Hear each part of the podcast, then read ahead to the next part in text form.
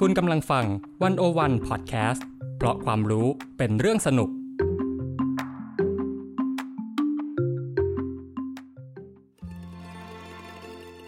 ถ้าเราอยากจะเป็นประเทศมหาอำนาจอะไทยจะเป็นได้ปะไม่ Game begin.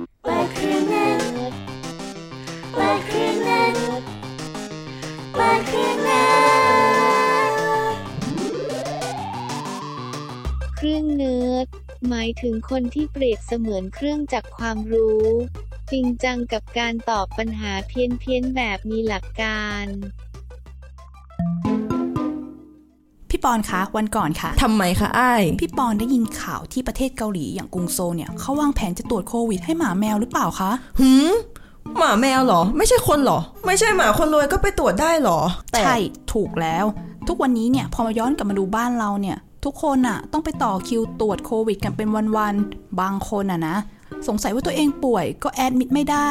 วัคซีนที่เราไปซื้อเขามาเนี่ย ก็ได้ยินว่ามีผลข้างเคียงที่ค่อนข้างอันตราย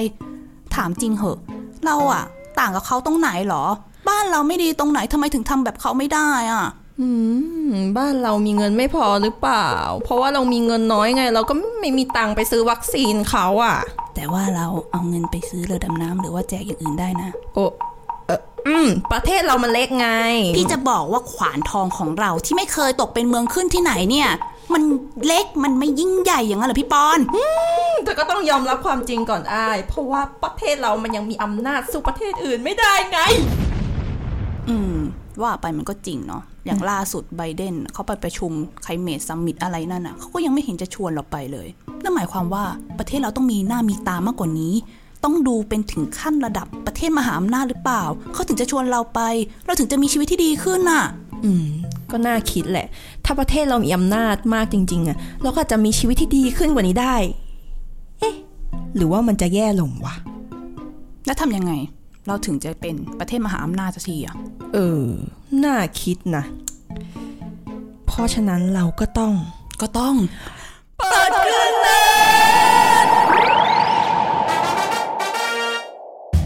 หากคุณกำลังมีความสัมพันธ์ซับซ้อนกับโลกใบนี้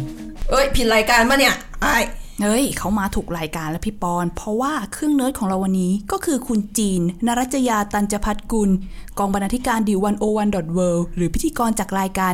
In Relationship with IR ยังไงเล่าสวัสดีค่ะคุณจีน สวัสดีค่ะ สวัสดีค่ะ เหมือนไม่เคยเจอกันมาก่อนเลยอืมไม่เคยเจอกันเลยเนาะคุณปอนเนาะไม่เคยเจอคุณอ้ายเลยเนาะไม่ไม่เคยจริง ๆ ค่ะ แหมเพื่อไม่ให้เป็นการเสียเวลาขอถามตรงๆเลยละกันว่า ถ้าเราอยากจะเป็นประเทศมหาอำนาจอะ ไทยจะเป็นได้ปะไม่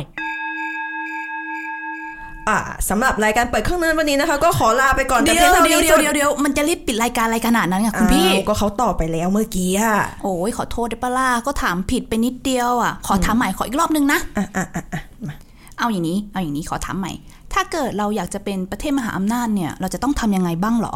อืมแล้วคิดว่าประเทศที่เป็นมหาอำนาจได้เนี่ย จะต้องมีอะไรบ้างล่ะ ต้องมีเงินเปล่าเออ อืม บ้า ประชากร เอ้ย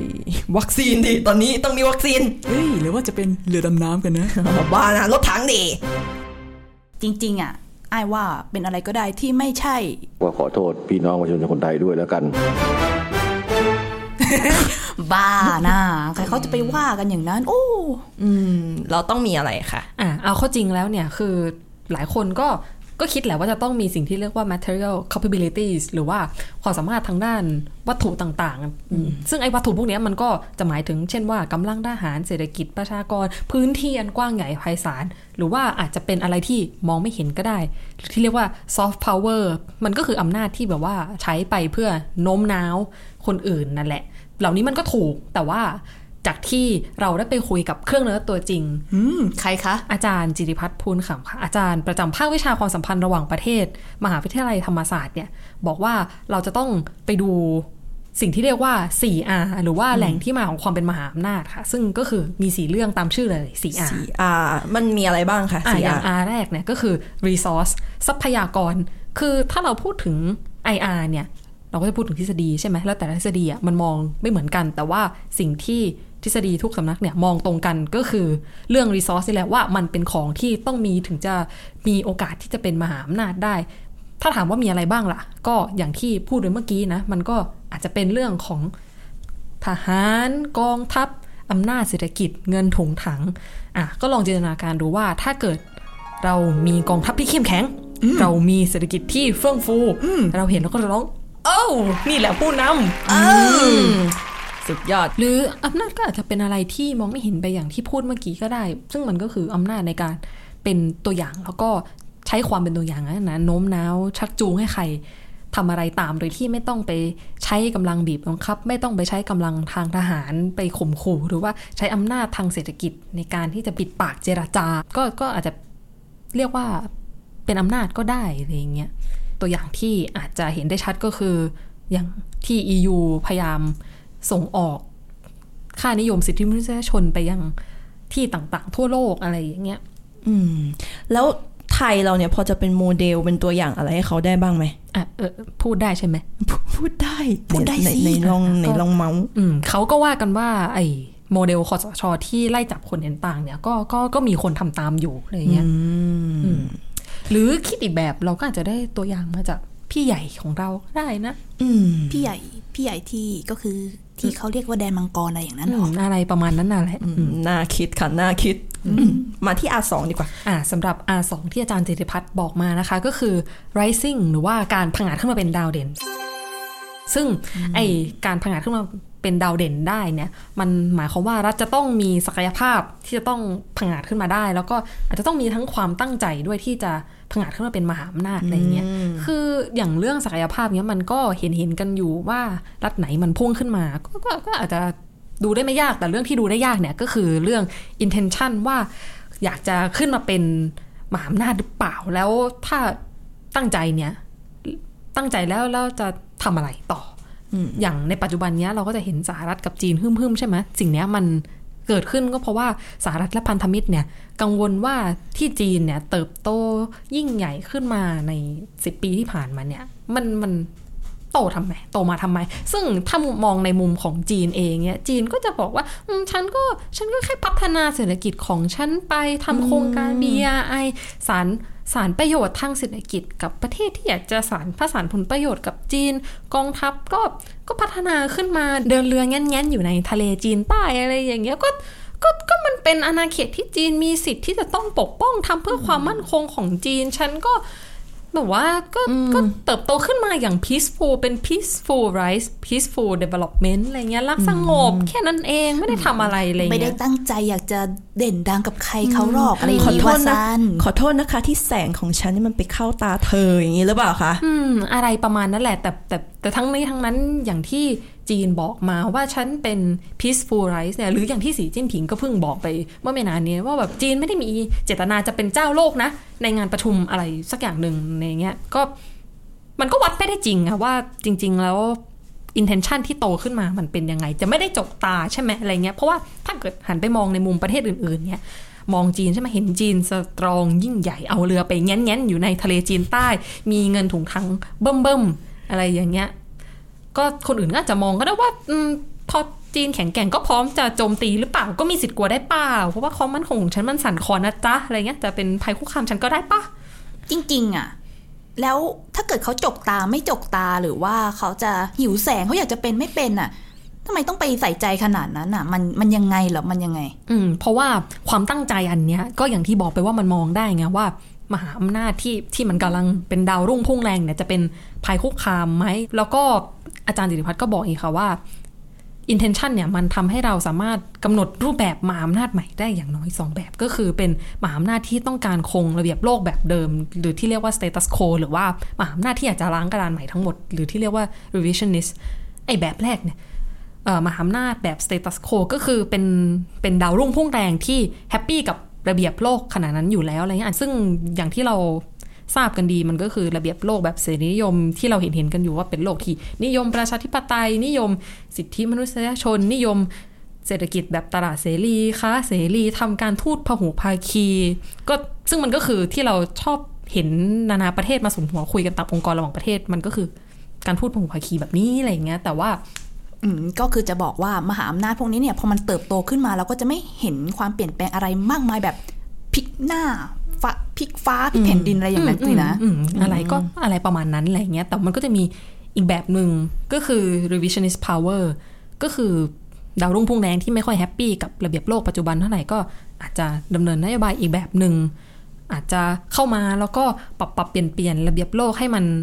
สอดคล้องกับอำนาจของตนเองมากขึ้น อะไรแบบนี้ก็จะหิวแสงต้องการอำนาจซะหน่อยไอ้พวกนี้แหละที่เขามองว่าอาจจะเป็นภัยคุกคาม หรือว่าจะเป็นอะไรที่แบบไม่รู้จะทำอะไรต่อไป อืมใช่แต่ว่าพอมันวัดที่ intention มันก็จะคุมเครือนั่นแหละก็ก็ต้องเถียงกันต่อไปมันก็ดีเบตได้เนาะถัดจาก R2 ไปแล้ว R3 ของเราคืออะไรคะอะอ่าที่ 3 ก็คือ recognition หรือว่า การแสวงหาการยอมรับในระดับระหว่างประเทศนะก็คือพูดง่ายๆก็ถ้าเราจะเป็นมหาอำนาจได้เนี่ยไม่ใช่ว่าฉันอาจจะต้องมองว่า อืมฉันนี่แหละมีอำนาจ แต่ว่าคนอื่นก็ต้องมองเหมือนกันว่า นี่แหละมหาอำนาจอะไรเงี้ยก็คือเคลมตัวเองไม่ได้นะจ๊ะแกต้องให้คนอื่นยอมรับด้วย อืมใช่ใช่ใช่ใช่ใช่คืออย่างที่ไปคุยกับอาจารย์สิริพัฒน์มาอย่างเงี้ยอาจารย์ก็บอกว่ามันมีสิ่งที่เรียกว่า club of great power อยู่โอ้ดูดูชื่อเนี่ยดู เป็นอะไรแบบบิชชี่มากอะดูมีความแบบอะไรประมาณนั้นใช่ใช่คือ ไอถ้าเราจะเป็นมหาอำนาจเนี่ยชมรมรับขับเจ้าโลกเหล่านี้ก็ต้องยอมรับเหมือนกันว่า อืม นี่แหละคือมหาอำนาจที่จะต้องมาเข้าร่วมกับชมรมรับของเราอะไรอย่างเงี้ย อ่า ก็คือต้องอีคลับเนี่ยต้องยอมรับก่อนว่า แกนั่งกับฉันได้ you can sit with us นะจ๊ะอย่างนี้หรือเปล่าฉันจะรับแกเป็นสมาชิกใหม่ของเราอืมใช่แต่ว่าถ้าเกิดว่า ไอ้แก๊งชมรมรับขับเจ้าโลกเนี่ยอืมไม่ยอมรับว่าดาวรุ่งพุ่งกระฉูดเนี่ยจะเป็นรัฐมหาอำนาจใหม่เนี่ยมันก็อาจจะเกิดความขัดแย้งหึ่มๆกันก็เป็นไปได้ เขาจะตบตีกันเหรอคะอืมมันก็มันก็เคยเกิดขึ้นมาแล้วในประวัติศาสตร์อะนะแต่พูดไปแล้วก็เดี๋ยวจะยาว งั้นเราถัดไปก่อนเลยดีกว่า ว่า R ที่ 4 R สุดท้ายของเรามันคืออะไรคะส่วน R ที่ 4 เนี่ยก็คือ responsibility หรือว่าความรับผิดชอบในเวทีระหว่างประเทศในประชาคมโลก ก็คือเธอจะเป็นมหาอำนาจอย่างเดียวไม่ได้นะ คือเธอก็ต้องถูกคาดหวังนะ ว่าจะต้องเป็นมหาอำนาจที่มีความรับผิดชอบต่อผลประโยชน์สาธารณะของโลกอะไรอย่างเงี้ย จะต้องเป็นผู้นำที่ ทำตามระเบียบโลกนะขณะนั้นเป็นตัวอย่างที่ดี แล้วก็อาจจะต้องจัดสรรสินค้าบริการสาธารณะระหว่างประเทศต่างๆ เช่นแบบอะดูค่าเงิน ดูจัดการเรื่องระบบพันธมิตรทางการทหารอะไรอย่างเงี้ยหรือว่าอย่างที่เราเห็นกันล่าสุดก็คือ การจัดส่งวัคซีนให้ความช่วยเหลือประเทศพันธมิตรต่าง ๆ อะไรอย่างเงี้ยเขาถึงได้บอกว่าพลังที่ยิ่งใหญ่ มาพร้อมกับภาระอันใหญ่ยิ่งถูกต้องที่สุด แต่ว่าพอมาดูดีๆแล้วเนี่ย อเมริกาที่เป็นมหาอำนาจเนี่ย อย่างสมัยโดนัลด์ทรัมป์อย่างนั้นอะเขาก็ดูไม่ได้แคร์ว่าจะต้องรับผิดชอบเกี่ยวกับโลกอะไรอย่างนั้นมากมายหรือเปล่า อย่างนั้นก็แสดงว่าจริง ๆ แล้วไออาสี่ตัวที่อาจารย์จิตติพัฒน์บอกเนี่ย คนที่เป็นประเทศมหาอำนาจอาจจะไม่จำเป็นต้องมีครบหรือเปล่าอะ อืม มันก็จริงอะนะ เพราะว่าช่วงก่อนหน้านี้ก่อนที่ไบเดนจะชนะเลือกตั้งประธานาธิบดีสหรัฐใช่ไหมช่วงที่ทรัมป์ ครองเมืองเอเราก็เห็นสหรัฐเป็นมหาอำนาจที่ไม่ค่อยรับผิดชอบในการจัดการระเบียบโลกเท่าไหร่ต่างๆนานา แล้วก็ไม่ทำตามคาดหวังของประชาคมชาวโลกอะไรเงี้ยทุกคนก็ด่ายับแหละแต่ประเด็นก็คือว่าอเมริกาเนี่ยเป็นมหาอำนาจที่ก็ยิ่งใหญ่มายาวนานแล้ว แล้วก็เป็นมหาอำนาจมานานค่อนข้างนานทีเดียวอะไรอย่างเงี้ยก็อาจจะเรียกได้ว่าพอแบบว่าอำนาจลงหลักปักฐานแล้วเรียบร้อยจุ๊บปุ๊บก็ ก็อาจจะไม่ต้องมีสีอย่างนี้ครบก็อาจจะขาดขาดหายหายไปได้ในบางอันอะไรเงี้ย แต่ว่าที่หลักๆจะต้องมีเนี่ยก็คือ resource นะก็ต้องมีทรัพยากร อันอุดมสมบูรณ์หรือว่าที่ทำให้เราได้เปรียบกับรัฐอื่น ๆ หรืออย่าง recognition เนี่ย การที่บรรดาประชาคมโลกและชมรมรับขับเจ้าโลกเนี่ย จะยอมรับก็ก็ก็ยังสำคัญอยู่ เพราะว่าแน่นอนว่าความสัมพันธ์ระหว่างประเทศก็ไม่ไม่ได้ต่างจากความสัมพันธ์ในสังคมซะเท่าไหร่หรอกถ้าไม่มีใครยอมรับก็ก็แน่นอนก็อยู่ก็ไม่ใช่มหาอำนาจอะไรเงี้ยมันก็เหมือนกับรัสเซียในช่วงหลังสงครามเย็นที่อำนาจค่อยๆ drop ลง แล้วก็แก๊งชมรมรับขับเจ้าโลกเนี่ยก็ไม่ค่อยชักจะยอมรับรัสเซียว่า รัสเซียเป็นมหาอำนาจแล้วรัสเซียก็หัวเสียพอสมควรอะไรเงี้ยแต่เรื่องอื่นๆอย่างการที่อยากจะผงาดขึ้นมา ความตั้งใจที่จะเข้ามาทำอะไรกับระเบียบโลกเนี่ยอาจจะไม่ได้จำเป็นแล้วส่วนเรื่อง responsibility ก็มันก็ขาดขาดหายหายๆได้บ้างอะไรเงี้ยมันก็จะออกมาเป็นอาการอย่างที่เราเห็นกันเมื่อสี่ปีที่แล้วที่ระเบียบโลกมันค่อนข้างผันผวนวุ่นวายน่ะนะ อืมนะก็คือถ้าถ้าโตแล้วเนี่ย มันก็ขาดได้บ้างใช่ไหมบางอืมบางอา แต่ว่าอีกเรื่องหนึ่งที่อยากรู้ก็คือ ทุกรัฐในโลกเนี้ย ทุกคนเขาอยากจะเป็นมหาอำนาจกันหมดไหมทุกคนมีความหิวแสงเหมือนกันหมดไหมคะอืม ที่ไปคุยกับอาจารย์จิติพัฒน์มาเนี่ยก็ก็ก็คงมีไม่มากก็น้อยอะไรอย่างเงี้ยอ่า ถ้าเป็นรัฐเล็ก ๆ ที่อยากจะทะเยอทะยานหน่อยอะไรเงี้ยก็ต้องดูว่ารัฐเหล่านั้นมี leadership มีความเป็นผู้นำหรือว่า มีวิชั่นมีสายตา ก้าวไกลมีวิสัยทัศน์หรือเปล่าอะไรอย่างเงี้ยก็ขอโทษพี่น้องประชาชนคนไทยด้วยแล้วกัน คือรัฐเล็ก ๆ ก็ก็ยากหน่อยแต่ก็แอบฝันได้ แต่ว่าด้วยความที่เป็นรัฐเล็กแล้วรัฐเล็กมักจะ อืม ถ้าพูดกันอย่างตรงไปตรงมานะมักจะตกอยู่ในสภาวะที่เจอมหาอำนาจมายุ่งด้วยแล้วอาจจะเป็นมหาอำนาจที่มากกว่าหนึ่งฝ่ายอะไรเงี้ยเพราะฉะนั้นเราก็จะในในโลกปัจจุบันเราก็จะเห็นรัฐเล็กดำเนินนโยบายแบบ ปลอดภัยไว้ก่อนไม่ยอมเล่นใหญ่มากอะไรเงี้ยก็จะเฮดจิ้งประกันความเสี่ยงของตัวเองไว้กับมหาอำนาจสองฝั่งอะไรเงี้ยอย่างตอนนี้ก็จีนสหรัฐก็อย่างในเซาท์อีสเอเชียเราก็จะเห็นว่ารัฐเล็กๆก็จะไม่ได้เข้าทางฝั่งใดฝั่งหนึ่งอย่างสุดตัวอะไรเงี้ย แต่ว่าก็ไม่ได้กีดกันฝ่ายใดฝ่ายหนึ่งสุดตัวเหมือนกันก็เหมือนแทงกักนั่นอ่านะทรงแทงกัก แทงกักไว้ก่อนอืมใครได้ใครได้ก็กูก็ได้ประโยชน์เหมือนกันหมด อืมใช่ใช่ก็จะไม่ออกมาเล่นใหญ่เองสักเท่าไหร่อ่าแล้วไทยล่ะคะ ไทยของเราตัวน้อยตัวนี้ของเราเนี่ย แอบฝันกับเขาได้บ้างไหมเรื่องการเป็นมหาอำนาจของโลก อืม ถ้าเราจะดูว่าเราแอบฝันกับเขาได้บ้างไหมเนี่ย ก็ก็ต้องดู potential ของไทยเนาะว่าไทยมีอะไรบ้างอะไรเงี้ยใน การที่จะพุ่งทะยานผงาดขึ้นมาเป็น มหาอำนาจหรือเป็นอำนาจที่พอจะเชิดหน้าชูตาได้บ้างอะไรเงี้ยอาจารย์จิตรพัฒน์ก็บอกว่าเราจะต้องดูที่ช่วงเวลาดูที่ระบอบการเมืองแล้วก็ดูสถานการณ์การเมืองภายในด้วยอืมจริง ๆ มันก็มีช่วงที่น่าสนใจเหมือนกันว่า ไทยพอจะไปวัดไปวากับเขาได้อยู่อย่างน้อยก็ในภูมิภาคนะ ซึ่งก็คือเป็นช่วงของคุณชาติชาย ช่วงปลายแล้วก็หลังสงครามเย็นในเงี้ยนโยบายเปลี่ยนสนามรบให้เป็นสนามการค้ามันทำให้เรา พอจะมีหน้ามีตาในภูมิภาคพอสมควรได้เลย แล้วเราในช่วงนั้นเนี่ย เราก็มีบทบาทในการช่วยแก้ไขปัญหาระหว่างกัมพูชาเวียดนาม แล้วก็ปัญหาภายในของกัมพูชาด้วย อืมบ้าบ้ามีเหมือนกัน ช่วงหนึ่งก็คุณโทนี่ โทนี่จาเหรอคะ ไม่ใช่ โทนี่วูซัมไอ้ยาอ่าใช่อ่าช่วงหนึ่งที่น่าสนใจก็คือเป็นช่วงที่คุณทักษิณเป็นนายกเนาะก็มีนโยบายการต่างประเทศมี จุดยืนที่ค่อนข้างชัดเจนเหมือนกันว่า เราจะต้องยืนหนึ่งในอาเซียนฝันไกลฝันไกลอืมถ้ามองในมุมว่าวิสัยทัศน์ของสองสมัยเนี้ยก็ถือว่าชัดเจนแล้วก็มีราศีของความเป็นผู้นำใช้ได้เลยอะไรเงี้ย ก็จะเห็นได้ว่าไทยพยายามจะวางท่าทีที่ชัดเจนในภูมิภาค แล้วก็พยายามใช้ประโยชน์จากการที่ขวานทองของเราเนี่ย ตั้งอยู่ตรงกลาง Southeast Asia ให้เป็นประโยชน์มากๆอะไรเงี้ยอืมไม่เชื่อลองกางแผนที่ดูสิ โอเคค่ะอ้าวกางกางกางกางกางกลางแล้วค่ะกลางแล้วค่ะกลางแล้วทุกคนอ่าอ่าอ่าก็เห็นว่า location ของเราเนี่ยอยู่ตรงกลาง South Southeast Asia แล้วใครจะทำอะไรยังไงก็ต้องผ่านเราหมดในเงี้ยคือก็ vision ของสองสมัยเนี้ยก็พยายามจะทำให้ไทยเป็นศูนย์กลางของอะไรบางอย่าง พยายามที่จะก้าวข้ามความเป็นไผ่ลู่ลมที่ลมมาทางไหนเราก็ลู่ลู่ไปลู่ไปลู่มาอะไรเงี้ยใครจะไปมาทางไหนอะไรยังไงก็เอนหมดอะไรเงี้ยแต่สุดท้ายก็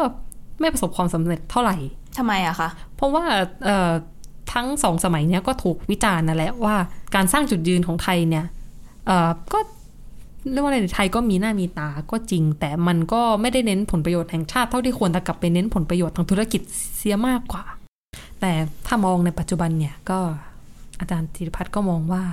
ไทยก็นะน่าเศร้าไม่ได้มีความสามารถอะไรที่จะผงาดขึ้นมาเสียเท่าไหร่ ทำไมอะคะคือน่าคือเศก็ร้าพอเดาได้แต่แบบ มันไม่เข้าใจว่าทำไมไงเออเพราะว่าถ้าเกิดมองในบ้านเราอะในน้ำเราก็มีปลาในนา ก็มีข้าวอะตอนตอนนี้ในน้ำอะบางทีก็มีเรือดำน้ำอีกด้วยอะเห็นไหมมันยิ่งใหญ่ขนาดนี้ นั่นสิแล้วเราขาดอะไรไปอีกอะเราต้องเออทำอะไรให้มันมากกว่านี้เหรอคะอืมถ้าว่ากันตามความเป็นจริงแล้วด้วยขนาดประเทศแล้วเงื่อนไขอะไรต่างๆนานาเนี่ยอืมไทยก็เป็นมหาอำนาจได้ค่อนข้างยากอะนะแต่ปัญหาใหญ่ก็คือว่าไทยเนี่ย ไม่มี leadership ที่ดีในการที่จะแปลเปลี่ยน potential ให้มันกลายเป็นอำนาจในการเมืองโลกได้ก็ขอโทษพี่น้องประชาชนคนไทยด้วยแล้วกัน อีกส่วนหนึ่งที่อาจารย์จิติพัฒน์มองว่าก็ก็ก็เป็นปัญหามากๆ ก็คือเรื่องความไม่มีเสถียรภาพทางการเมืองนั่นแหละ ไม่ว่าจะเป็นการที่เราก็รัฐประหารบ่อยบ่อยบ่อยสุดแสนจะบ่อยเลยเนี่ยมีความขัดแย้งทางการเมืองภายในต่าง ๆ นานา มันทำให้การที่เราจะมีวิสัยทัศน์การวางตัว อะไรต่างๆ ในโลกเนี่ย มันมันค่อนข้างขัดติดติดขัดขัดๆอะไรเงี้ย อืม ก็จริง ๆ ก็เราก็ควรจะต้องมีประชาธิปไตยแล้วก็เสถียรภาพหรือเปล่านะ ถึงจะทำให้นโยบายต่างประเทศเนี่ย มันมีนัยสำคัญอะไรบางอย่างได้ ประชาธิปไตยมันสำคัญต่อเราขนาดนั้นเลยนะอืมถ้าเป็นบ้านเราตอนนี้มันก็สำคัญแหละเพราะว่าประชาธิปไตยในย่านหนึ่งมันก็นำมาสู่เสถียรภาพเนาะแต่ประเด็นสำคัญมันอยู่ตรงเสถียรภาพมากกว่า เพราะว่า อะ ถ้าเราดูอย่างเมกาอย่างเงี้ยเราก็จะเห็นความรุ่มรุ่มดอนของเมกาในช่วงทรัมป์อยู่พักใหญ่ๆอะไรอย่างเงี้ย แต่ว่าก็เพราะระบบประชาธิปไตยเขาลงหลักปักฐานเขาค่อนข้างลงตัวแล้ว มันก็เลยมีเสถียรภาพอะไรอย่างเงี้ยประมาณนั้นแต่มันก็มีรัฐอีกแบบหนึ่งที่ก็มีเสถียรภาพในแบบของตัวเองก็คือ พี่จีนของเรานี่แหละก็มีเสถียรภาพได้จาก การใช้อำนาจควบคุมคุมทุกอย่างคุมได้หมดอะไรเงี้ย ก็ประเด็นมันก็อยู่ตรงเสถียรภาพนั่นแหละนะแต่กรณีไทยเนี่ยมันไม่ว่าจะเป็นประชาธิปไตยหรือว่าไม่ว่าจะเป็นเผด็จการเนี่ย มันก็ไม่มีเสถียรภาพซะเท่าไหร่อะไรเงี้ยเป็นเผด็จการก็เป็นเผด็จการหน่อมแนมจะบอกว่าเป็นประชาธิปไตยก็ก็เป็นครึ่งๆกลางๆ ไม่ได้เป็นประชาธิปไตยสุดๆก็มันก็เลยยากที่เราจะได้เห็นไทยเนี่ยพลิก potential อะไรที่เรามีให้มันกลายเป็นอำนาจอะนะอืม แล้ว potential อะไรที่เรามีอะค่ะ ที่บอกว่าแบบเราจะสามารถถ้าเราดึงขึ้นมาได้เราจะได้เป็นเจ้าโลกอะนั่นสิ เรามีเยอะขนาดนั้นเลยปะเออจากที่ไปคุยกับอาจารย์จิติพัฒน์มานะ อาจารย์ก็บอกว่าเราก็มีหลายอย่างพอสมควรเลยแหละ อย่างแรกเลยก็คือ strategic location คืออย่างที่เราได้กางแผนที่กันไปเมื่อกี้เนี่ยนะเราก็ จะเห็นว่าเรามี location ที่งดงามนะ แล้วมันก็อาจจะเป็นจุดยุทธศาสตร์ยิ่งใหญ่ของอาเซียนที่ถ้าคุมได้ไทยก็อาจจะพุ่งไปเป็นเจ้าโลกก็ได้ อย่างในช่วงคุณโทนี่หรือว่าช่วงคุณชาติชายเนี่ยก็ใช้ประโยชน์จาก location ของไทยได้ค่อนข้างดีเลยทีเดียวก็จะเห็นว่ามีความพยายามในการสร้างกลไกที่จะลิงก์เพื่อนบ้านเชื่อมโยง เพื่อนบ้านต่างๆ ในภูมิภาคได้ค่อนข้างดีเลยสร้างถนนสร้างโครงสร้างพื้นฐานอะไรอย่างเงี้ย ซึ่งสมัยก่อนเราก็อาจจะได้ยินคำว่า a c m e c อยู่บ่อยๆ ซึ่งมันก็คืออ่าความร่วมมือรวมดาวประเทศอาเซียนที่อยู่ตรงแม่น้ำมาริวดี แม่น้ำเจ้าพระยาแม่น้ำโขงนี่แหละที่พาให้เศรษฐกิจมันดีขึ้นช่วยกันพัฒนาเศรษฐกิจให้มันเจริญรุ่งเรือง แต่ว่าในปัจจุบันเราก็ไม่ได้เห็นสิ่งนี้สักเท่าไหร่เนาะกลายเป็นว่าการพัฒนาในอาเซียนที่มันเกิดขึ้นเนี่ยมันมาจากการที่ จีนกับญี่ปุ่นเนี่ยเข้ามาลงทุนต่างๆนานาซะเสียมากกว่าอะไรอย่างเงี้ยอืมอีก potential หนึ่งที่ไทยน่าจะมีก็คือคลองไทยเนาะคอคอดกะ ก็ดีเบตกันมาพักใหญ่ๆแล้วว่าจะขุดไม่ขุดดีขุดไม่ขุดอะไรเงี้ยแต่จริง ๆ มันเป็นความได้เปรียบในเรื่องโลเคชันของเราอีกแล้วอะไรเงี้ยเพราะว่าก็อย่างที่บอกกลางแผนที่อีกรอบนึงเราก็อยู่ตรงกลางอยู่ดีเนาะลองจินตนาการดูว่าถ้า พวกคลองต่างๆ ในโลกนี้อย่างที่เราก็ได้ยินชื่อกันบ่อยๆ คลองปานามา คลองสุเอตที่เพิ่งมีเรือไปติด อะไรอย่างเงี้ย แล้วก็คองแล้วก็ช่องแคบมาลากาอย่างเงี้ย ต่างๆช่องแคบต่างๆ นานา พวกนี้มันมีความสำคัญทางการค้ามากเลยนะ อย่างเมื่อตอนที่เมื่อเดือนก่อนหน้าที่มีเรือขนสินค้าไป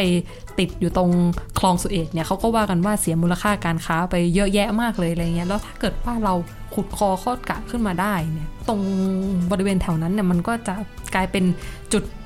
การค้าโลกที่สำคัญเลยทีเดียวอย่างน้อยก็ในภูมิภาคแน่ๆล่ะเออแล้วทำไมเราไม่ขุดอะนั่นดิถ้าเกิดในเมื่อมันดีขนาดนี้แล้วทำไมเราไม่ขุดอะอืมในทางเศรษฐกิจเขาว่าดีก็จริงเขาว่าปริมาณการค้ามันจะไหลมาเทมาอะไรเงี้ยถ้าเราขุดคลองแข่งกับสิงคโปร์แต่ว่ามันก็มีข้อเสียอีกเรื่องหนึ่งที่เขาว่ากันนะเขาว่ากันว่ามันจะทำให้อำนาจอธิปไตยของขวานทองเนี่ย มันมันมันอ่อนแอลง อาจจะเกิดการแบ่งแยกดินแดนเกิดขึ้นในอนาคตอะไรเงี้ยเพราะนึกออกไหมเราไปตัดด้ามขวานทองของเราเราก็จะไม่มีด้ามอะไรอย่างเงี้ยแล้วขวายิ่นงที่แถวไม่มีด้ามอืมใช่แล้วความมั่นคงของเราเนี่ย ขาดหายแน่นอน แล้วยิ่งสามจังหวัดชายแดนภาคใต้เนี่ยก็เป็นจุดที่เป็นจุดเรื่องความมั่นคงที่สำคัญเหมือนกันอะไรอย่างเงี้ย อืมก็ถ้าขาดดินแดนขาดเนี่ยมันก็เหมือนขาดใจ แต่ ในความเป็นจริงในทางปฏิบัติเนี่ยถ้าเราไม่ได้มองมันผ่านวัฒกรรมสูญเสียดินแดนหรือว่าวัฒกรรมอำนาจอธิปไตยของชาติเรื่องความมั่นคงต่าง ๆ นานาเนี่ยมันก็อาจจะไม่ถึงขั้นแบ่งแยกดินแดนหรอก แต่แน่นอนความเป็นชาติไทยก็ใครก็หักด้ามขวานเราไม่ได้หรือเปล่านะทั้งนี้ทั้งนั้นก็ต้องดีเบตกันต่อนะ เรื่องเหล่านี้ ทีนี้ทีนี้ทีนี้มันมีของดีอีกอย่างที่เขาบอกว่าเราเป็น potential เหมือนกันที่เขาบอกว่าประเทศของเราเนี่ย มันเป็น อู่ข้าวอู่น้ำของโลกอ่าเป็นเออประเทศที่ทำอาชีพเกษตรกรเป็นหลักอืมเอออัอันเนี้ยมันจริงไหมมันถือว่าเป็น potential ที่สำคัญของเราหรือเปล่า ใช่จริงเลย ไม่ผิด ก็ต้องยอมรับนะว่าเกษตรกรคือสันหลังของชาติในไทยอะนะเราโดดเด่นมากในเรื่องของภาคเกษตรกรรมต่าง ๆ แต่ว่าประเด็นก็คือว่าเราจะทำอย่างไรให้ผลผลิตต่างๆ ของเราข้าวยางพารามันสับปะหลังเนี่ยมัน กลายไปเป็นอำนาจอะไรบางอย่างของเราในโลกได้อะไรอย่างเงี้ยซึ่งประเด็นสำคัญก็คือว่า potential เหล่านี้มันถูกจำกัดโดยการผูกขาดของนายทุนใหญ่ใครนะ ก็รู้ๆกันอยู่นั่นแหละว่าใคร potential อีกอย่างหนึ่งที่เรามีก็คือ พลังงานนี่แหละอ่าวไทยก็เป็นแหล่งพลังงานสำคัญเหมือนกันอะไรเงี้ยเรามีก๊าซธรรมชาติอยู่พอสมควรแต่เราก็ยังไม่เห็นว่ามันจะกลายเป็นอำนาจอะไรที่ชัดเจนขนาดนั้นอะไรเงี้ย และอีกศักยภาพหนึ่งที่น่าสนใจและดูจะมีแววมาก ๆ เลยสำหรับไทยเนี่ยก็คือเรื่อง soft power นะอ่าพวกลำไทย พวกมวยไทยอะอาหารไทย นวดไทย การท่องเที่ยวไทย ผู้หญิงไทย ใช่ทั้งหมดจ้ะ แล้วก็อีกอย่างหนึ่งก็ต้องยอมรับตรงๆนะว่า ค้าบริการที่มากับการท่องเที่ยวเนี่ย ก็อาจจะเรียกได้ว่าเป็นซอฟต์พาวเวอร์ของเราหรือเปล่า เราถืออะไรแบบนั้นเป็น soft power ได้ด้วยเหรอ ก็ต้องยอมรับความจริงนั่นแหละว่า เรามีเรื่อง Dark Tourism แฝงมาอะไรเงี้ย ซึ่งจริง ๆ ประเด็นมันไม่ได้อยู่ตรงที่ว่า Dark Tourism มันผิดหรือมันอะไรแต่ประเด็นก็คือว่าจะทำยังไงให้ Sex Worker คนที่ทำงานในภาคส่วนเนี้ยได้ทำงานที่ถูกกฎหมาย แล้วก็ทำให้มันเป็นอาชีพที่มีศักดิ์ศรีมีสวัสดิการทำให้รัฐได้ภาษี ประเด็นมันอยู่ตรงนี้นี่แหละครับอืมเห็นด้วยค่ะเห็นด้วยอะ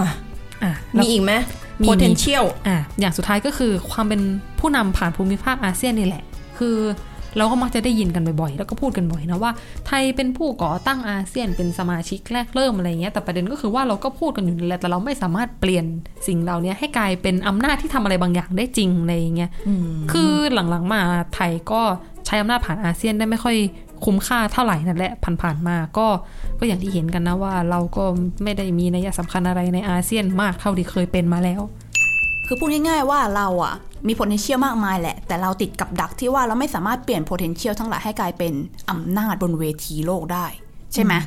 ทีนี้เนี่ยเราต้องใช้เวลาอีกกี่ปีอะเราถึงจะสามารถเปลี่ยน potential ทุกอย่างให้กลายเป็น power แล้วกลายไปเป็นชาติมหาอำนาจโลกได้ 10ปีหรือเปล่าอืมยี่สิบเพอะอืมบ้าสามสิบเราข้ามไปเลยไหมห้าสิบปี เราต้องใช้เวลากี่ปีอะจีน อืม จากที่ไปทำการดิสคัสมากับอาจารย์ธิติพัฒน์นะคะ ก็อืมดูจากสภาพตอนนี้ดูจากความเป็นผู้นำดูจากวิสัยทัศน์ แล้วก็ดูจากเสถียรภาพของไทยเนี่ยอ่าต้องดูเยอะขนาดนั้นเลยนะ ก็ต้องดูเยอะขนาดนั้นแหละ เพราะมันก็เป็นตัวที่จะบ่งบอกเนาะว่า เราจะ มีอำนาจที่มั่นคงได้ยังไง ซึ่งเอ้ยคุยไปคุยมาเนี่ยอย่างเร็วมันก็อาจจะสัก 50 ปี แต่ทั้งนี้ทั้งนั้นนี่ไม่ใช่ตัวเลขที่ยืนยันอะไรทั้งสิ้น แต่ว่าเป็นตัวเลขที่แค่บอกว่า โอ้ยมันนานแน่ๆล่ะ มันต้องใช้เวลามากๆอะไรอย่างเงี้ยอย่างเร็วคือ 50 ปี อืมใช่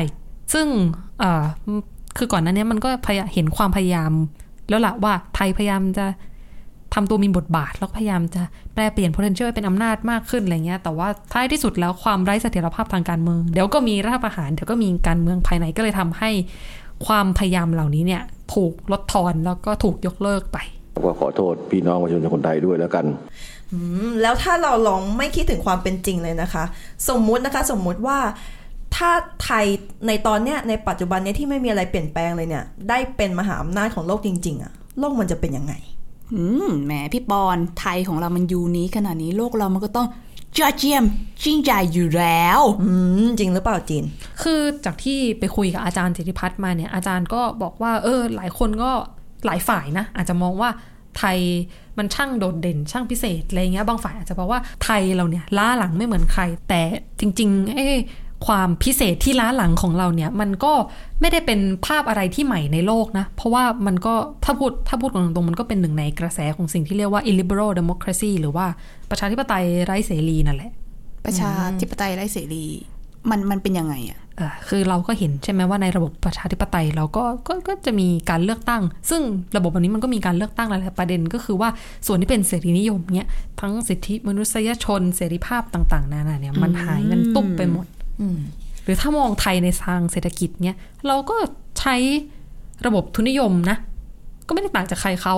หรือในระเบียบระหว่างประเทศเนี่ย เราก็ไม่ได้ทำตัวอะไรแตกต่างจากชาวโลกเขานะ เราก็นิยมชมชอบการให้ความสำคัญกับอำนาจอธิปไตย แล้วก็ไม่แทรกแซงกิจการภายในของใครอะไรอย่างเงี้ยก็ มันก็เป็นเรื่องที่เรามองว่าถ้าเราก็มีอำนาจอธิปไตยเท่ากันกับที่อื่นไม่ว่าเธอจะรัดเล็กรัดใหญ่เราเท่าเทียมกันเพราะเรามีอำนาจอธิปไตยเท่ากัน เรามีเขตแดนของเรา เธอก็มีเขตแดนของเธอ ฉันมีอำนาจในเขตแดนของฉัน เธอก็มีเพราะฉะนั้นฉันก็จะไม่ยุ่งเธอเพราะฉะนั้นเธอก็อย่าจะมา ยุ่งกับกิจการภายในของฉันละกัน ซึ่งไอลักษณะแบบเนี้ยจีนก็เป็นรัสเซียก็เป็นก็ไม่ได้ต่างไปจากที่อื่นเท่าไหร่เพราะฉะนั้นไม่ว่าจะเป็นความเป็นประชาธิปไตยไร้เสรี ความเป็นเศรษฐกิจทุนนิยม แล้วก็การความนิยม การไม่แทรกแซงกิจการภายในของใครเนี่ยก็เราก็เห็นเห็นกันอยู่ว่าที่ไหนก็เป็น เพราะฉะนั้นเนี่ยสมมติว่าถ้าไทยในปัจจุบันเนี่ยไทยในสภาพปัจจุบันเลยนะกลายเป็นมหาอำนาจเนี่ยอาจารย์จิติพัฒน์ก็มองว่าเราก็ จะเป็นมหาอำนาจในทางนั้นแหละ เราก็จะเป็นทุนนิยมที่ไม่ได้เสรีมาก รัฐก็อาจจะมีบทบาทเข้ามากำกับยุทธศาสตร์หลัก ระเบียบโลก เราก็จะเห็นระเบียบโลกที่ให้ความสำคัญกับอำนาจประไตยแล้วก็การไม่แทรกแซงกันมากยิ่งขึ้นอะไรเงี้ยพูดง่ายๆก็คือเราก็จะเป็นมหาอำนาจอาเซียนเวนั่นแหละไม่แทรกแซงกิจการภายในใครเคารพอำนาจอธิปไตยอะไรอย่างเงี้ย ส่วนโลกก็คงจะเป็นโลกที่แบ่งเป็นฝักเป็นฝ่ายเป็นค่ายมากขึ้นอะไรอย่างเงี้ย เราก็อาจจะเห็นการแข่งขัน ในการผลักดันคุณค่าอะไรบางอย่าง อย่างพวกโลกเสรีนิยมก็จะส่งออกความเป็นเสรีนิยมออกมา ฝั่งที่ไม่เอาลิเบอรัลก็จะส่งออกความไม่ลิเบอรัลสุดๆ ออกมาอะไรอย่างเงี้ยอีกอย่างหนึ่งก็เราอาจจะได้เห็นการเปลี่ยนดุลอำนาจกลับมาอยู่ที่ฝั่งเอเชียมากขึ้น แล้วก็อาจารย์เจพัฒน์ก็ยังมองอีกว่าเราอาจจะเห็นความสัมพันธ์ระหว่างทหารและพลเรือนที่เปลี่ยนไปอะไรเงี้ยเพราะว่าในยุโรปในปัจจุบันเนี่ย ในโลกตะวันตกมันคือพลเรือนคุมทหาร แต่ว่ามันอาจจะกับหัวกับหางก็ได้ กลายเป็นทหารคุมพลเรือนอย่างนั้นเหรออืม ก็ก็เป็นไปได้เลยอย่างเงี้ยก็จะเป็นลักษณะที่มีการใช้อำนาจมากขึ้นก็ก็เป็นไปได้ แล้วในเชิงความสัมพันธ์กับเพื่อนบ้านเราก็อาจจะกลายเป็นจีนที่สองก็ได้ในการแผ่อิทธิพลถ้าเกิดว่าเราเป็นมหาอำนาจขึ้นมาอ่าเราก็จะแผ่อิทธิพลไปประเทศเพื่อนบ้านใช่ไหม แล้วแบบพวกอย่างซอฟต์พาวเวอร์ของเราอย่างเงี้ย พวกหนังพวกวัฒนธรรมต่างๆ เนี่ยมันจะแผ่ไปสู่เพื่อนบ้านของเราบ้างไหมอืมถ้ามองในทางวัฒนธรรมเนี่ย ถ้าถ้าถ้ามองจากจุดยืนของระเบียบโลกปัจจุบันนะที่ให้ความสำคัญกับความหลากหลายทางวัฒนธรรม ความรบความหลากหลายทางวัฒนธรรมของกันและกันเนี่ย เออมันก็ มันก็คงไม่ได้ไปในทางนั้นที่เราเคารพความแตกต่างหลากหลายนะนะ แต่มันน่าจะเป็นประมาณว่าชาตินิยมของใครของมัน ใครทำแบบไหนก็ตัวใครตัวมันซะมากกว่าอะไรเงี้ย แต่ว่าถ้าพูดถึงเรื่องซอฟต์พาวเวอร์ของบันเทิงเนี่ยเราก็อาจจะเห็นหนังผีไทยหนังตลกไทย หรือหนัง LGBT ดังขึ้นก็ได้ อ่า เป็นหอแต๋วแตก trilogy แบบอเวนเจอร์ เออ คนมาดูหอแต๋วแตกแทนอเวนเจอร์อย่างนี้อืมก็เป็นไปหรือเปล่าได้ ก็เป็นไปได้ อืมอีพยูนพยูนไม่ได้ฆ่า ทีนี้เนี่ยพอเวลาพูดถึงอเมริกาอย่างเนี้ย เราก็จะนึกถึงการเลือกตั้งครั้งใหญ่ที่เพิ่งเกิดขึ้นมาไม่นานใช่ไหมเราอะสงสัยว่าถ้าเกิดสมมุติไทยมันเป็นมหาอำนาจอะเราจะเห็นภาพที่แบบว่าเวลาเราเปลี่ยนผู้นำมีการเลือกตั้งอ่านนายกอะไรอย่างเงี้ยเออเขาจะมาแบบอ๋อมาลุ้นมาเชียร์ประเทศอื่นเว่าแบบจะเป็นลุงตู่หรือว่าจะเป็นอืมอีกคนนึงอ่าอะไรแบบเนี้ยๆตุ้งตุ้งตุ้งตุ้งลุงตู่ตุงตุงเออคนคนนั้นเออเออเราเราจะพอเห็นภาพแบบนี้ไหม หรือเปล่า ไม่ต้องลุ้นหรอกที่คุยกับอาจารย์เจริพัฒน์มาเนี่ย เห็นกันนะ ว่าน่าจะเป็นไปในทางที่จะเป็นแบบพี่จีนซะมากกว่า พี่จีนมันยังไงคะพี่จีนเขาคุณสีจิ้นผิงนะคะเขาเลือกที่จะล็อกอำนาจปลดเทอมลิมิตประธานประธานาธิบดีออกอะไรอย่างเงี้ยแทนที่ว่าจะเป็นประธานาธิบดีได้แค่กี่ปีอะไรเงี้ยก็ปลดทิ้งออก เป็นกี่ปีก็ได้ไม่มีกำหนดใดๆทั้งสิ้นเท่านั้นเราก็อาจจะเห็นอารมณ์ประมาณว่าสีจิ้นผิงมาประชุมปูริตบูโร แล้วก็ ต่ออายุอำนาจของตัวเองไปเรื่อยๆอะไรอย่างเงี้ยอ่าเป็นภาพแบบลุงตู่ต่ออำนาจไปเรื่อยอืมใช่แต่ประเด็นก็คือว่า ระบบแบบเนี้ยมันก็ต้องอาศัยผู้นำที่มีคาริสมามีความเป็นผู้นำสูงเหมือนกันอะไรอย่างๆอืเงี้ยมอย่างจีนเราก็จะเห็นผู้นำเดียวๆที่มีชื่อ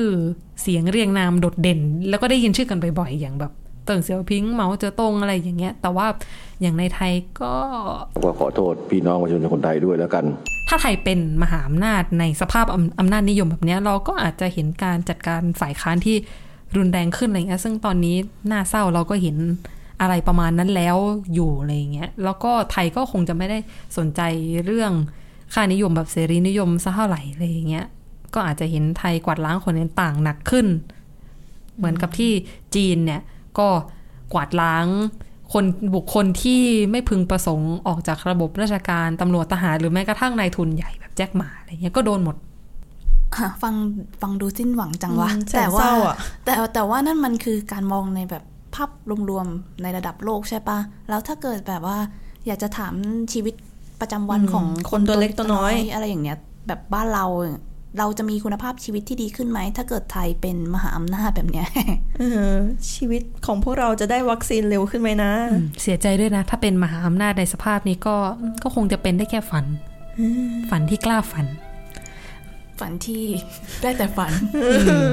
ทำไมอะ เพราะว่าถ้ามองในชีวิตทางการเมืองเนี่ย ก็เขาก็คงไม่แคร์แล้วล่ะ ว่าประชาชนจะมีสิทธิ ดีๆไหมอะไรอย่างเงี้ยก็อาจจะกระชับอำนาจมากขึ้น เพราะฉะนั้นการแสดงความคิดเห็นอิสระเสรีภาพต่าง ๆ การทำอะไรคืนเนี่ยก็อาจจะน้อยลงแล้วก็ไม่ค่อยได้ผลเท่าไหร่ คือแล้วอย่างชีวิตทางด้านเศรษฐกิจเนี่ยก็แรงงานคนทำงานอย่างเรา คน 99%อย่างเราเนี่ยก็อาจจะโดน exploit อาจจะโดนขูดรีด จากระบบทุนนิยมโลกแล้วก็จากรัฐมหาอำนาจของตัวเองหนักขึ้นก็ได้อะไรเงี้ยเพราะว่าในปัจจุบันมันก็แย่อยู่แล้วเพราะทุนตอนนี้มันก็เริ่มจะ relocate ย้ายทุนไปอยู่ที่อื่น เพราะว่าแน่นอนว่าแรงงานไทยตอนนี้ก็ไม่ได้ไม่ได้ราคาถูกเหมือนอย่างสมัยก่อนอยู่แล้วมันมีที่อื่นที่แรงงานราคาถูกกว่าที่ไทยเยอะอะไรเงี้ยแล้วพอลองดูนะว่าถ้าแรงงานราคาแพงขึ้นค่าของชีพสูงขึ้น ในขณะเดียวกันแรงงานเหล่านี้ก็ตกงานเพราะว่าทุนย้ายตำแหน่งงานหายอะไรเงี้ยมันก็ แน่นอนว่าชีวิตก็จะยากลำบากมากขึ้น หรืออีกอย่างหนึ่งก็คือว่าในโลกเศรษฐกิจเสรีนิยมแบบเสรีนิยมใหม่ตอนนี้เนี่ยเออมันก็เริ่มผลักภาระให้แรงงานต้องรับผิดชอบตัวเองมากขึ้นกลายเป็น flexible labor พวกงานตำแหน่งประจำที่บริษัทจะให้สวัสดิการที่มั่นคงให้ safety net ที่จะช่วยเหลือชีวิตคนทำงานมันน้อยลงเนี่ย ก็ ก็ต้องปากกัดตีตีนถีบกันเอาเองอะไรเงี้ยแล้วแรงงานก็จะคิดว่านี่คือสิ่งที่ ฉันจะต้องรับผิดชอบชีวิตตัวเองมากขึ้น ฉันต้องอยู่ได้ด้วยตัวเองแล้วเพราะฉะนั้นก็จะเริ่มเริ่มเลมตัวเองว่าถ้าเกิดว่าตกงานหรืออะไรต่างๆ มันก็เป็นความผิดของฉันเองที่ฉันมันไร้ความสามารถอะไรเงี้ยและแน่นอนว่าทางลงที่มันจะเชื่อมกับตรงนี้อีกก็คือคนก็จะเริ่มรู้สึกหวาดวิตก แล้วก็อาจจะสัมพันธ์กับความซึมเศร้า เพราะว่าสังคมไม่มี safety net อะ และอีกอย่างหนึ่งก็คือความเป็นชุมชน แล้วก็ solidarity ต่างๆ นะนะ ความเป็นอันหนึ่งอันเดียว ความเป็นน้ำหนึ่งใจเดียวเนี่ย มันก็อาจจะเกิดได้ยากอะไรเงี้ย การที่คนเราจะมี empathy แล้วก็เห็นอกเห็นใจกันอะไรเงี้ย เพราะว่าตอนนี้สภาพสังคมในเมื่อเศรษฐกิจมันทำให้คนทำงานเหล่านี้มองตัวเองว่าเป็นแค่ปัจเจกคคนไม่ได้เชื่อมโยงกับสังคมเนี่ย มันก็กลายเป็นว่าสังคมมันก็มันก็ไม่เป็นสังคมอีกต่อไปอะไรเงี้ย ซึ่งตอนนี้มันก็กำลังเกิดขึ้นทั่วโลก ซ้ำได้อีกเราก็อาจจะเห็นความเหลื่อมล้ำที่มันสูงขึ้นยิ่งไปอีกอะไรเงี้ยเพราะว่าพอเราอยู่ในเศรษฐกิจเสรีนิยมใหม่ ใช่ไหมแล้วยิ่งเป็นมหาอำนาจเนี่ยพัวโครงสร้างเศรษฐกิจมันยิ่งพัวพันกับโลกอะไรอย่างเงี้ยแล้วความเหลื่อมล้ำมันก็ก็จะสูงขึ้นนั่นแหละ แล้วอย่างในเมืองเนี้ยอาจารย์สิทธิพัฒน์ก็เล่าให้ฟังว่ามันก็จะเห็นสภาพที่เรียกว่า wall state หรือว่าเป็นรัฐที่มีกำแพงภายในเกิดขึ้นอะไรเงี้ยซีกหนึ่ง มีคอนโดโตมีตึกสวยๆงามๆเจริญเติบโตอะไรเงี้ยแต่อีกฝากหนึ่งก็อาจจะเป็นสลัมอะไรอย่างที่เราอาจจะคุ้นๆว่ามันอยู่ที่เอกมัยในสภาพนี้เป็นต้น ซึ่งความเป็นเมืองก็จะชัดเจนขึ้นแต่แน่นอนว่ามันก็มีช่องว่างระหว่างความเป็นเมืองแล้ว เพิ่มมากขึ้นเหมือนกันอย่าง สุดท้ายชนในเมื่อเมืองเปลี่ยนแปลงมากใช่ไหมแน่นอนว่าชนบทก็เปลี่ยนแปลงมาก ๆเหมือนกันอะไรเงี้ยชนบทก็อาจจะตายไป แล้วชนบทที่เป็นพื้นที่เกษตรกรรมที่เราใช้เป็นอาจจะใช้เป็นฐานอำนาจในด้านเกษตรกรรมล่ะแล้วมันแล้วแล้วในน้ำเราจะยังมีปลาในนาเราจะยังมีข้าวอยู่ไหมแล้วเราจะทำยังไงกับ potential ตรงนี้ของเราล่ะ เราเราเราก็ทำอะไรไม่ได้อย่างนั้นน่ะเหรออ ในน้ำเราก็จะไม่มีปลาในนาก็จะไม่มีข้าวอีกแล้ว อย่างนี้เหรอแต่ทั้งนี้ทั้งนั้นนี่ก็ยังเป็นเรื่องในจินตนาการ ถ้าหากไทยจะเป็นเจ้าโลกนะคะอืมแปลว่ามันยังไม่เป็นจริงอืมฟังแล้วแม่งโคตรนิยายดิสโทเปียเลยนี่หว่าเออฟังแล้วรู้สึกหนาวเหน็บไปหมดเลยค่ะพี่ชายคือถ้าเกิดในอนาคตมันเป็นได้ยาก แล้วพอเราแบบจินตนาการว่ามันเป็นตอนนี้ก็ยังบัดซบอีกอะ แบบนี้ต้องทำยังไงแล้วล่ะเนี่ย ต้องไปลุ้นเหรอว่าชาติหน้าเราจะเกิดเป็นหมาคนรวยหรือเปล่าไทยอินเก่งนะคะ อย่าลืมไปฟัง EP หนึ่งกันนะคะ ค่ะ แล้วก็อย่าลืมติดตามเปิดเครื่องเนื้อ EP ถัดไปนะคะ ได้ในวันศุกร์ที่ 2 และ 4 ของเดือนค่ะ แต่ว่าตอนนี้พิเศษมาในสัปดาห์ที่ 5 เพราะว่า ติดกักตัวไม่มีวัคซีนฉีดนะคะ ก็ก็ขอโทษพี่น้องประชาชนคนไทยด้วยแล้วกัน สำหรับวันนี้ขอขอบคุณเครื่องเนื้อจีนนรัจยาตันจพัฒกุล และข้อมูลจากเครื่องเนื้อตัวจริงนะคะ อาจารย์จิริพัฒน์ภูลขำแล้วกลับมาเปิดสวิตช์ความรู้เข้าสู่ความเพี้ยนกันอีกในตอนหน้า สวัสดีค่ะ สวัสดีค่ะ สวัสดีค่ะเปิดคื